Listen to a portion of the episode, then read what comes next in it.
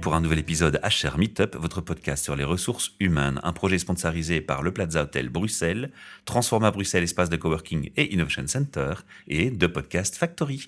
Autour de la table, nous serons quatre. Alors, à ma gauche, j'ai Anne Abed, que les auditeurs connaissent déjà. Bonjour. Alors merci de me faire confiance et de revenir à mon micro. On va de nouveau parler de stress out, mais cette fois on va aller plus loin. On va parler de stress out et apporter au micro des témoignages. Témoignages qui vont être d'une part anonymes avec Charles, qui est un prénom d'emprunt. Bonjour Charles. Bonjour. Et avec Maxime. Bonjour à tous. La première question elle est très simple pour vous deux. On va commencer par Maxime. C'est de me dire un peu comment as-tu entendu parler de stress out et qu'est-ce qui t'a surtout motivé à aller suivre les activités proposées J'ai entendu parler de Stress Out parce que Anne est venue me voir pour que je l'aide à monter son projet. Et j'ai été d'autant plus stimulé, motivé à l'aider que j'ai moi-même eu plusieurs épisodes dépressifs et un petit, un gros burn-out au cours des dix dernières années. Et donc, euh, j'ai été charmé par son initiative, par euh, sa volonté, son désir d'aider les autres. Et, alors, quand j'ai su qu'elle mettait euh, sur pied son parcours, son stress out journey avec ses huit ateliers pour apprendre à gérer son stress, même si je ne suis pas en, souffrance je n'étais pas en souffrance au moment où j'ai décidé de participer. Ça m'intéressait beaucoup et j'ai beaucoup appris, même par rapport à mon expérience à moi. Alors une bête question annexe. Est-ce que tu as le sentiment qu'il y a beaucoup de choses qui sont proposées aux gens qui vivent en burn-out ou en pré-burn-out ou après burn-out sur le marché de ce type? Est-ce que tu avais déjà entendu d'autres ateliers, d'autres possibilités? Je ne peux pas répondre parce que moi, quand j'ai eu des burn-out, je me suis adressé au généraliste qui m'a alors parfois orienté vers un psychologue qui m'a accompagné. J'ai eu des environnements professionnels compréhensifs qui ont compris après que la réintégration devait se faire de façon progressive. Et donc, moi, j'ai jamais fait du, shopping euh, sur le marché, donc j'ai pas fait de recherche. Et voilà, donc je découvre maintenant, à travers le projet d'Anne, euh, qu'il y a beaucoup de gens qui ont des soucis, qui ne savent pas à quelle porte euh, frapper, et, et voilà, je, je, suis très enthousiaste par rapport à ce que Anne essaye de mettre en place, et donc j'essaye d'apporter ma pierre à l'édifice pour que ça se sache. Merci, c'est super. Alors on va continuer hein, de, de t'interviewer sur ton, ton témoignage et ce que tu as vécu, mais je vais aussi donner la parole à Charles. Je vais lui poser la même question. Est-ce que tu peux aussi me dire pourquoi toi, est-ce que tu as choisi ces ateliers et quelle était ton approche personnelle? Moi, j'ai euh, entendu parler de ces ateliers parce que euh, j'ai reçu un mailing via une des animatrices d'atelier quand je me sentais en pré-burnout. Donc, c'était une situation qui était assez nouvelle pour moi. Je n'ai jamais eu de, de vrai burn-out. On entend beaucoup parler de burn-out. J'ai toujours eu beaucoup de stress. J'ai d'ailleurs toujours maintenant beaucoup de stress.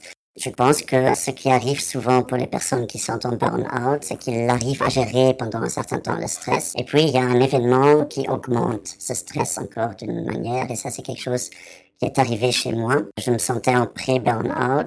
Je ressentais une sorte de blocage physique de continuer comme je le faisais jusque-là. Je n'arrivais plus à gérer ce stress. Je ne voyais pas très bien ce qui m'arrivait.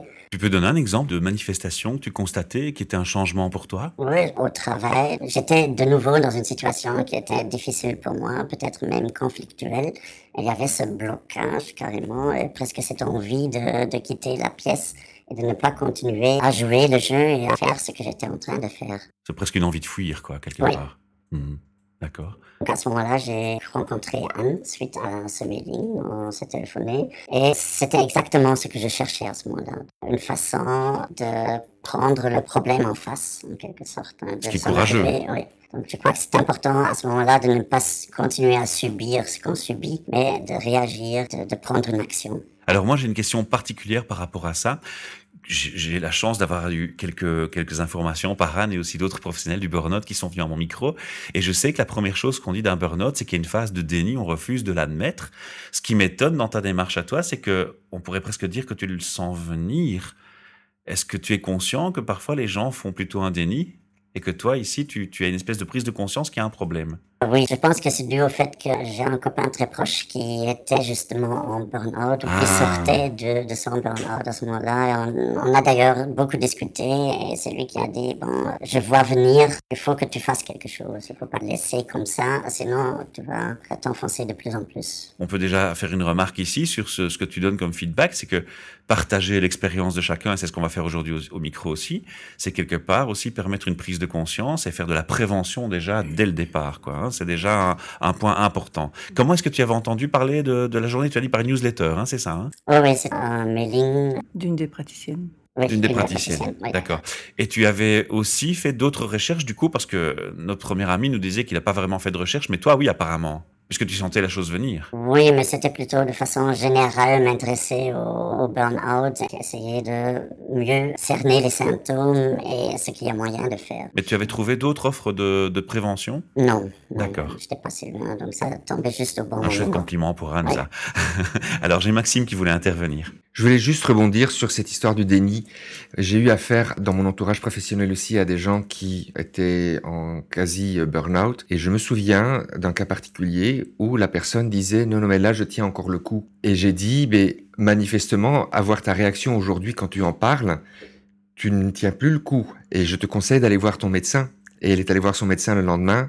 Et euh, le médecin l'a mis en arrêt maladie. Donc, c'est cette histoire de ligne rouge Elle est pas si évidente. qui n'est pas. Je crois que le problème des gens qui ont un burn-out, c'est que ils nient leur ligne rouge. Et donc, ils ont une difficulté à, à mettre des limites. Et quand ils en mettent, ils se rendent pas compte quand on passe euh, par-delà. Et, et voilà, les ateliers qu'Anne proposait, c'était aussi une façon d'apprendre à mieux se connaître, à respecter ses propres limites. Alors, on va re- rester chez, Maxime. La, deuxième question qui va suivre, c'est ce qui est important aussi pour moi, c'est quand on suit un atelier comme ça de prévention, c'est de voir un peu une idée de l'état d'esprit dans lequel on arrive. Et puis, comment ça va évoluer. Est-ce que tu peux partager avec nous quelle a été ton expérience quand tu arrives dans ces ateliers ton premier feeling, ton premier sentiment par rapport à peut-être quelques préjugés possibles? Ou est-ce qu'il n'y avait pas de préjugés? Moi, je n'avais pas de préjugés. J'ai une telle histoire de méthode, de, de tentative de gestion de mon stress et de mes, de mes défis euh, psychologiques, entre guillemets. Auparavant, j'avais déjà essayé plusieurs autres méthodes, donc, et je m'y étais toujours intéressé aussi d'un point de vue du fonctionnement de la méthode, de, de l'analyse, dans une idée peut-être éventuellement d'un jour être moi-même euh, coach ou accompagnateur. Et euh, c'est quelque chose que j'ai pas encore concrétisé, mais je n'exclus pas que en gagnant en- en- encore en maturité, un jour, je le ferai quand je me sentirai autorisé. Et donc, j'avais pas de préjugés et c'était surtout une curiosité. C'était une envie de découvrir.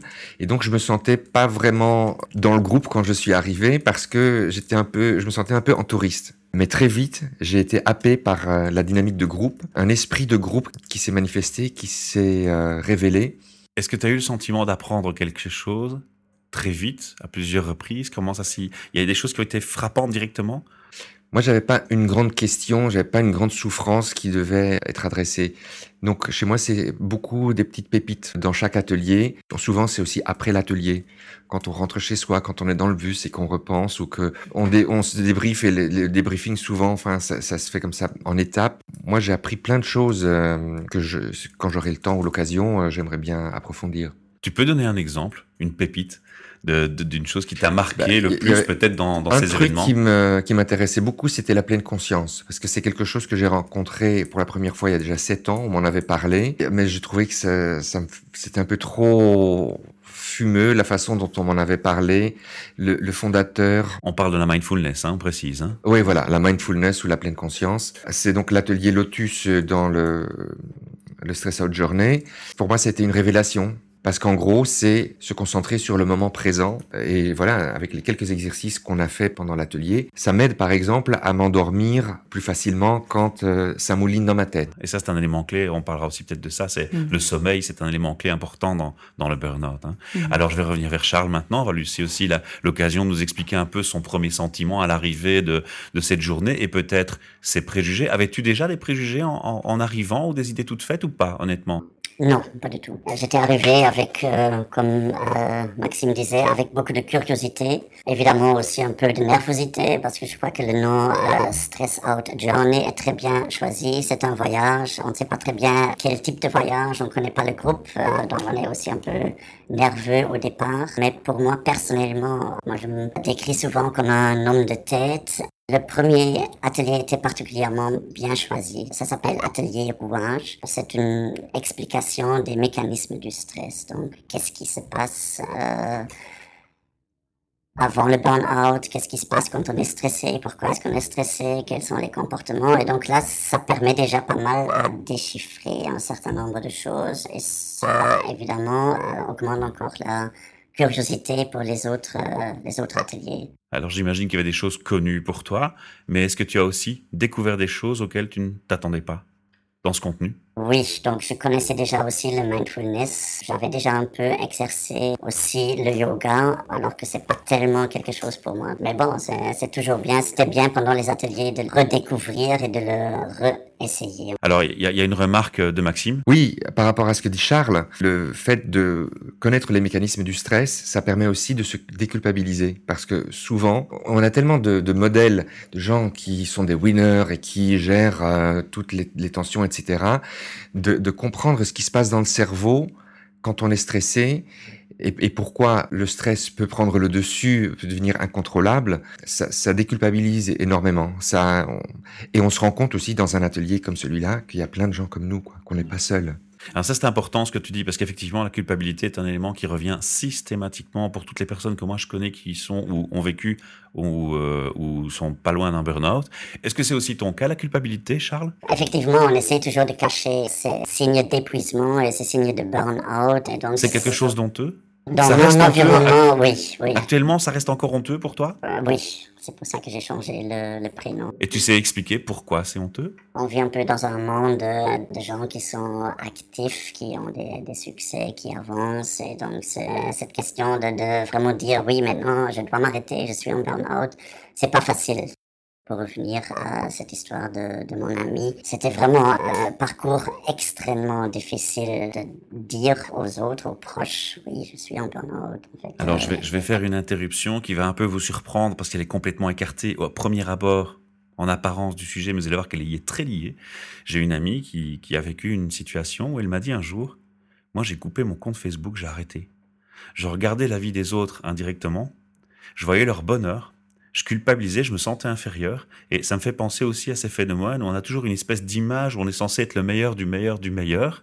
Et dans le phénomène du burn-out, ça joue un rôle. Alors, est-ce que les rôles des médias sociaux a joué a eu un impact pour vous? Non, parce que moi j'ai déjà commencé à avoir des, des, soucis avant les médias sociaux, donc je crois que je suis particulièrement sensible à, pour plein de raisons, euh, et j'ai mis beaucoup de temps à les détricoter et, à commencer à un peu contrôler les mécanismes. Mais, as eu un Mais je pense que les médias sociaux ça n'aide pas. Enfin, surtout si on marche dedans sans se poser de questions, si on se rend pas compte que les gens mettent en scène leur vie et que tous ces moments de bonheur ce sont que des moments et que évidemment on met pas sur Facebook les moments de tristesse, de tristesse ou de cafard. Et moi, du, du coup, je suis beaucoup moins actif mhm. et je fais juste, je relais, je partage des choses, mais je ne me livre plus. Et j'ai. T'as compris qu'il fallait séparer le privé du professionnel, du, du, du, réseau en tout cas. Oui. Trop privé des réseaux, quoi. Oui, après c'est des choix. Donc, hmm. euh, mais il faut il faut être conscient de, de, de ce qu'on fait. Je crois que la parenthèse valait la peine d'être faite. Dis-moi Anne. Ben, si je peux ajouter un élément, c'est que c'est vrai que quand on est proche de, du burn-out ou en burn-out, on conseille vraiment d'être très attentif à l'hyperconnectivité et que et qu'elle fait vraiment des dégâts. Et s'il y a euh, une explosion des, des burn-out, il y a un, un de ces critères là. Et on, on sait aussi qu'en France, ils ont ils ont imposé une loi pour euh, pour obliger les, les employés à arrêter de, à ne plus, à plus répondre à des emails à partir d'une certaine heure et reprendre à une certaine heure. Et c'est quand même une question qui est, qui est ouverte euh, au niveau, de, au niveau belge et qui, qui a vraiment tout son sens. On remarque a quand même son sens et sa pertinence. Alors Charles, qu'est-ce qu'il en était pour toi, les réseaux sociaux, rapidement, hein, parce que c'est pas le sujet du, du débat, mais on va aborder cet aspect. Euh, moi, j'ai un avis relativement négatif par rapport aux médias sociaux Je n'ai jamais été sur Facebook, je ne pense pas y aller non plus, donc c'est pas Mhm. quelque chose qui, qui m'intéresse. euh, Donc toi, tu plus t'es pas que ça. senti impacté par rapport à ça. Non, pas du tout. D'accord, parfait. Non, Ça n'a aucune importance dans ma vie privée. N'empêche que l'hyperconnectivité, je crois que tu dois quand même la sentir dans, ton- dans ton travail. Oh, oui, énormément même. Donc, c'est- je suis tout à fait d'accord avec Anne que c'est quelque chose qui. Qui devrait être interdit? euh, Géré, pas interdit. Devrait être géré. Mm. Donc, ne pas être euh, joignable tout le temps et à n'importe quel moment et pour n'importe quoi. Et avoir même une politique, je dirais, RH qui demanderait ou qui presque imposerait aux employés de ne plus répondre à des emails à minuit, une heure du matin, parce qu'une réponse va engendrer un souci ou une, une obligation à l'autre de, à- au destinataire de répondre également. Donc, c'est vraiment un, un, un- un enchaînement comme ça, un engrenage qui est vraiment néfaste. Moi, je crois qu'il faut faire attention avec euh, les interdictions et les imposer les choses. C'est beaucoup C'est mieux prise de d'expliquer. conscience. Une prise Voilà. de conscience et laisser un choix. Voilà, c'est ce que Mhm. fait Anne aussi avec sa prévention primaire, c'est Mhm. expliquer, c'est rendre euh, les gens conscients. Mm. Après, voilà, il y a toujours des gens qui auront plus de force de caractère pour résister à telle ou telle pression. Ça existait avant les médias sociaux aussi. Donc, Ce sont des choses qui ont été abordées par, dans les ateliers ou qui sont apparues à un moment donné ou l'autre, d'une manière ou d'une autre? Pas tel quel. Pas Non, tel pas quel. tel quel, Hmm, non. D'accord. Alors, on va continuer maintenant sur euh, votre expérience. Donc, vous avez fait les, les ateliers. On va peut-être commencer avec Maxime de nouveau pour donner un petit aperçu des ateliers que tu as suivis toi. Moi, j'ai suivi 6 des 8. J'ai raté le- l'atelier Chi et l'atelier euh, Créa. Donc, euh, l'art-thérapie et le Chi- Qigong. Qigong, voilà. Alors, dans les ateliers que tu as vécu, lequel t'était le plus utile C'est difficile à dire. Enfin, moi, j'aime pas fonctionner par en, en top 3 ou top 5 ou top 10. C'est pas donc- le but, c'est juste Non, non, ce mais donc l'atelier. Lotus, la mindfulness, la pleine conscience, pour moi, ça a été vraiment une révélation. Hum, L'atelier Move m'a beaucoup marqué parce que donc c'est par le biais du corps, en faisant bouger les, les corps, qu'on met aussi en mouvement les émotions des émotions qui parfois étaient, disons, emprisonnées, qui avaient du mal à s'exprimer, et qui là euh, se- se- s'expriment, mais dans une dans une d'une façon et dans une ambiance bienveillante. Et donc il y a eu des, des moments où des gens ont eu des émotions très fortes, mais le contexte était tel qu'ils se sentaient ou qu'elles se sentaient en, en sécurité. On voyait vraiment des différences entre le début de l'atelier et la fin de l'atelier euh, chez certaines personnes. euh, donc ça, c'était très impressionnant. Alors la- l'atelier équilibre, ça aussi, c'est euh, c'est impressionnant. Ça, c'est donc les, les constellations familiales Mm. et de voir que des gens qui, qui ne te connaissent pas intimement peuvent quand même représenter un rôle une, une, une force ou une, une énergie Une dans ta vie. Donc c'est- c'est des choses qui sont comme des forces universelles et qu'on peut de- euh, comprendre intuitivement. Et donc sans connaître les détails de la vie de quelqu'un, on peut être euh, représenté une partie de la vie de quelqu'un sans en connaître les détails et aider à voir clair. La meilleure preuve qu'on puisse euh, donner pour illustrer ça aux auditeurs, c'est si vous regardez bien autour de vous, dans les amis les plus proches que vous avez, ceux qui comptent le plus pour vous, il y a 90% de chances qu'il y ait beaucoup de points similaires entre eux et vous. Parce qu'on attire les gens qui nous ressemblent sur certains aspects. Mhm. Et certainement quand c'est de la souffrance. Alors je vais passer à Charles. Moi je retiens le mot bienveillance dans ce que tu as dit, qui me plaît beaucoup. Alors Charles, pour toi, comment, comment ça s'est passé les ateliers? Lesquels tu as suivis? Qu'est-ce que tu, qu'est-ce qui t'a marqué le plus et lequel tu, tu as eu le sentiment qui t'a été le plus utile Euh, j'ai suivi sept des huit ateliers. Ah, presque la totalité. Presque la totalité. Malheureusement, l'atelier équilibre, donc la constellation familiale, je ne pouvais pas participer. Je le regrette beaucoup, aussi par rapport aux, aux échos que j'ai eus par après. Donc ça a dû être euh, vraiment très fort et très très euh, intéressant.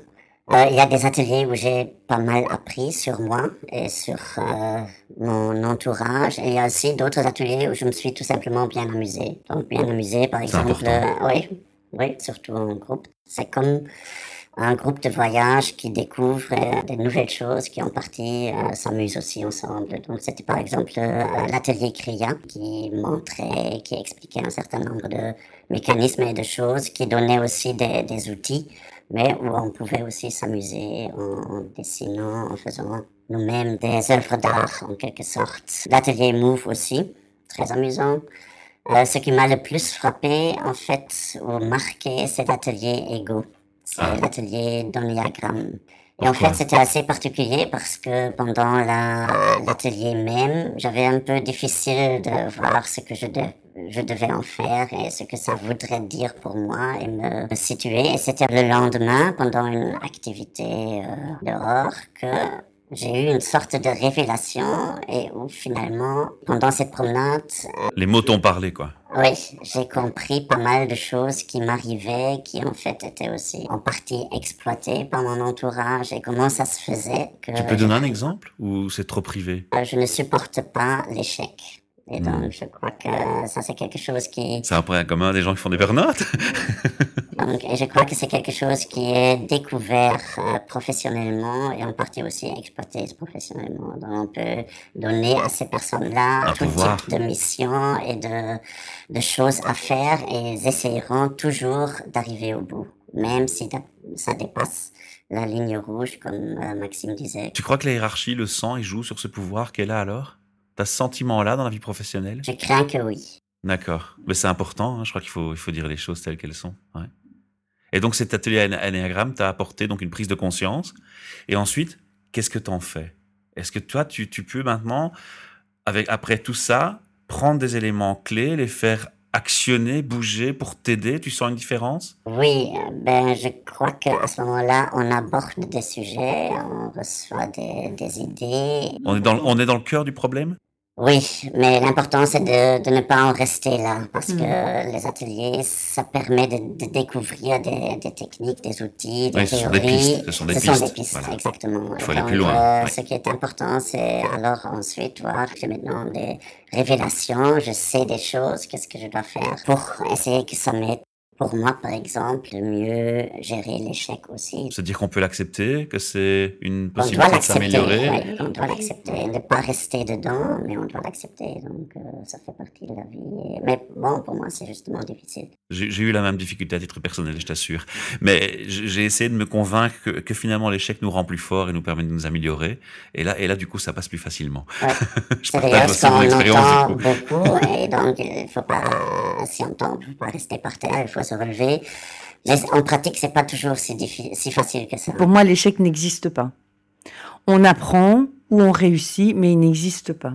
Oui, c'est Donc c'est une, c'est une tournure, c'est une, et je pense que c'est intéressant et important d'apprendre à le voir comme ça et de, de, de, revoir, relativiser les choses, euh, revoir les attentes euh, et apprendre. Apprendre de, de des erreurs qu'on aurait faites, mais ce ne sont pas des échecs. Pour rebondir là-dessus, si on considère la vie comme un voyage, ou comme une promenade en montagne. Voilà, il y a parfois des côtes un peu raides et parfois il faut s'arrêter à mi-chemin parce qu'on est essoufflé et on n'est pas nul pour autant. Et moi j'aime bien. C'est quelque chose que tu n'as pas pris conscience avant l'atelier? Si quand même, moi, la différence de Charles, je... Je vais en profiter pour justement te demander ton feedback. Hein, oui, oui, je, donc c'est que chez moi, c'est chaque fois des petites réalisations. Et dans la vie de tous les jours, pour moi, c'est une question de lâcher prise. Alors évidemment, accepter l'échec, c'est aussi une façon de lâcher prise. Moi, c'est plus abandonner le, le, besoin de contrôle. C'est des petits moments dans la vie de tous les jours ou dans mes rapports professionnels. Un mail que je décide de ne pas envoyer parce qu'en fait, il n'est pas nécessaire, parce que je n'ai pas besoin de me justifier pour telle ou telle chose, parce que je n'ai pas besoin de m'excuser pour telle chose, ou que je n'ai pas besoin de m'en faire pour telle ou telle chose, que au final c'est pas ma responsabilité mais celle de quelqu'un d'autre et que je suis pas responsable du bon fonctionnement du monde entier, etc. Mm. Et donc chez moi c'est plus diffus. Mm-hmm. Ce qui moi m'a aidé pour parfois mettre les choses en, en perspective ou les relativiser par rapport à l'échec par exemple, j'aime bien ramener les choses à des exemples dans la nature. Si on voit un guépard ou des, des lionnes qui essayent d'attraper une antilope, c'est pas parce qu'elles ont raté une antilope qu'elles vont faire une dépression et qu'elles vont plus courir après une autre antilope. Donc, on pourrait aussi dire, voilà, elles ont pas attrapé cette antilope-là, c'est un échec. Non, c'est juste, c'est une étape, c'est un voyage. Et peut-être que ça fait aussi réfléchir sur la façon de mieux attraper la, la prochaine antilope. Donc ça, un échec peut aussi faire réfléchir sur comment réussir mieux lors d'une prochaine tentative. Moi, ça me fait. Ta, ta, ta, métaphore m'en génère et une provoque une autre euh, dans, mon, dans mon esprit quand je t'écoute. Je pense au HR, hein, parce qu'on est, on est un public HR ici euh, qui nous écoute beaucoup. Je pense à, à cette, euh, excusez-moi le terme, cette, cette putain de licorne qui recherche toujours. En fait, vous avez 10 millions de licornes autour de vous. Il suffit juste de la faire naître et elle se cache entre chacun de nous. Et donc voilà, arrêtez de chercher la licorne, mais trouvez la licorne entre chacun de nous. Voilà, petite parenthèse. Alors, donne-moi quand même ton feedback sur ce que toi tu as appris ici dans ces ateliers. Qu'est-ce qui t'a, qu'est-ce qui t'a le plus servi? Moi, c'est surtout la pleine conscience. Je suis assez sauvage. Disons, je suis mon plus sauvage, sous mon respect, que Charles, qui m'a l'air d'être quelqu'un d'assez structuré. Et donc, moi aussi, ce que j'en fais et ce que ça m'apporte, c'est plus diffus. Donc, j'ai du mal à mettre le doigt sur un truc. Ah oui, ça, ça a bien marché. C'était aussi dans la mesure où j'étais pas dans une situation de souffrance immédiate. C'était plus une curiosité et donc les choses que j'ai découvertes ou les apports que j'ai pu recevoir ont un impact moindre. C'est plus au niveau de la curiosité intellectuelle qui après comme on dit en anglais, trickle down, donc qui percole dans ma vie de, de tous les jours et dans mon rapport avec les gens. Oui, maintenant, si je, si je peux euh, ajouter un élément, c'est que je pense que en bon mental, c'est vraiment les, ateliers euh, psychocorporels qui, euh, qui, qui, vont être, euh, qui vont être aidants et qui vont être soutenants. Et que c'est dommage que tu raté, as raté ces deux ateliers-là. Vois, le Qigong et l'art-thérapie, ça t'aurait permis de te connecter sans directement le verbaliser et passer par le, par le mental. Tu sais quoi, Maxime On fera le prochain ensemble. D'accord. on va rattraper ça. ok. Est-ce qu'entre le moment euh, où vous, avez, vous êtes sorti de la formation et maintenant, il y a encore eu du travail qui s'est fait? Ça continue de travailler? Il y a encore des, un chemin que vous faites, Charles? Oui, le cycle des ateliers, c'était une activité que j'ai fait. Je fais encore une autre que je vais poursuivre maintenant. Je pense qu'il faut mettre en place différents éléments ou, et tester ce qui est maintenant aidant et ce qui n'aide pas peut-être. Et donc pour les ateliers aussi, je pense que le danger, c'est de laisser ça maintenant dans un coin et de ne plus y penser et de ne plus rien faire. Je crois que ça c'est... C'est important ce que tu dis là, oui. C'est vraiment à éviter. Donc il faut entretenir un peu ce qu'on a appris. Et donc on a eu l'occasion de voir ce qui euh, convient, ce qui convient peut-être moins bien. Et je crois que... Maintenant, le travail est chez vous, c'est à vous de prendre les, les actions Oui, tout à fait. On peut dire, si je prends une métaphore, qu'on t'a mis le pied euh, sur le vélo et, ou le pied à l'étrier et que maintenant tu, tu, es bon pour pédaler seul? Oui, mais j'avais aussi envie de pédaler. Je crois que ça, c'est très important. Hein. Donc, euh, c'est cette volonté de ne pas tomber en burn-out et de, de prendre euh, en charge la situation. Donc, de ne pas assumer, mais d'être actif. Et je crois que ça, il faut continuer à faire euh, aussi après les ateliers. Si je peux ajouter euh, un élément, c'est que les, les, ateliers étant euh, limités dans, dans, le temps, hein, c'est chaque fois 3 heures, euh, 3h30 par atelier, c'est, on, on, essaie vraiment de faire vivre et de faire expérimenter euh, des outils, des approches, des techniques en questionnant aussi euh, derrière, hein, c'est comment est-ce que vous gérez vos émotions, comment est-ce que vous mettez vos limites, etc. Et c'est sûr que une fois qu'on a fait ce parcours, euh, le journey, c'est à chacun, et c'était un peu aussi ce qu'on a fait au travers du dernier atelier, qui est, qui est l'atelier chemin, qui est un atelier un peu plus intégratif, si c'est qu'est-ce que je mets en place maintenant à mon niveau. Et puis ce que je voudrais aussi euh, ajouter, c'est que on, on donne aussi la possibilité de prolonger l'expérience des ateliers au travers des exercices que j'ai appelé les quick wins, c'est-à-dire des, des, petits exercices qu'on peut faire ben, chez soi quand on a un moment, quand on a euh, une heure à, à, se consacrer, et pour, pour vraiment revivre l'atelier et le mettre en place, le pratiquer chez soi. Pour moi, c'est ça l'intérêt. Merci Anne, merci. Alors je vais revenir vers euh, Maxime pour la même question sur le, le recul. Avec le recul, euh, les ateliers, ce que j'ai trouvé fantastique, il y a deux choses. Il y en a une que j'ai dite au dernier atelier que j'ai voulu partager avec des camarades, c'est que le fait de participer à ce journée, c'était déjà une façon de prendre soin de soi parce que beaucoup de personnes disaient je ne sais pas prendre soin de moi et c'est pour ça que je suis ici. Et en fait, on se rendait compte que le fait d'être là, c'était déjà une façon de prendre soin de soi. Et j'ai donc été frappé par, en effet, ce voyage. C'était un voyage à travers des méthodes, mais c'était aussi un voyage de rencontre avec des personnalités. Et chaque atelier donnait l'occasion de mieux connaître certaines personnes. Et moi, j'ai l'impression, après huit ateliers, que j'avais un peu fait le tour et que j'avais appris à apprécier chaque personne pour ce qu'elle était, avec ses forces et ses challenges, on dira. Et voilà, et ces dynamiques de groupe, euh, aussi la façon dont les ateliers sont séquencés, la façon dont ils se suivent, ils se renforcent les uns les autres. Une cohérence. Et il euh, y a tout à fait une, une cohérence. Et donc, ça c'est ce qui m'a le plus euh, frappé parce que j'avais quand même un peu un regard d'observateur, si tu veux. J'analysais mmh. aussi un peu le, le, processus. Et ça m'a fait penser à mon tour du monde où j'ai euh, fait un, un, voyage de deux mois avec des inconnus. Ça a été déchirant après huit semaines de devoir me séparer d'eux parce que j'étais, pour ainsi dire, tombé amoureux de chaque personne qui au début était complètement euh, étranger ou, ou pouvait parfois susciter Donc des il réserves. une, il y a une implication émotionnelle, si je peux résumer. Tout à fait. Mais si je peux ajouter simplement, que ce que tu viens de me dire me touche particulièrement parce que comme moi j'ai beaucoup voyagé, j'ai j'ai vécu et travaillé sur euh, quatre des, des cinq continents et j'ai j'ai toujours ce voyage en moi et les rencontres qui sont très riches que j'ai faites. euh, ça me merci, merci Maxime. Charles, toi, au niveau émotionnel, c'était aussi intense? Émotionnel, c'est plus difficile pour moi. Et c'est peut-être intéressant de le dire aussi. Il y a un public très très euh, varié dans ces ateliers, ce qui est aussi une richesse. Donc effectivement, je pense mon mode de fonctionnement est relativement est fort différent de celui de, de Maxime.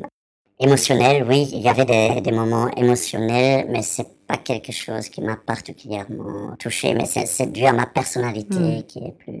je, je sens bien aussi, donc pour ça je te pose la question. J'ai- J'avais envie de te- te- t'entendre dire justement parce que je me doute qu'il y a une variété derrière qui, Mm. se, qui se manifeste. Alors on va clôturer définitivement cette interview avec une dernière euh, question, un dernier point qui concerne la journée d'hier. Anne, tu peux rappeler euh, brièvement de, de qui on parle? Dans le cadre de Stress Out, euh, donc comme, comme l'a expliqué tout à l'heure Maxime, en fait, on, je propose différents types d'interventions. Il y a les Stress Out Café, qui est vraiment une sensibilisation au travers d'ateliers participatifs dans des groupes assez restreints, et puis des Stress Out conférences. Et donc hier, c'était une conférence avec professeur euh, Philippe Corten, qui a fondé la clinique du stress euh, au CHU Bruckmann et qui, a géré une équipe pluridisciplinaire pendant plus de 15 ans.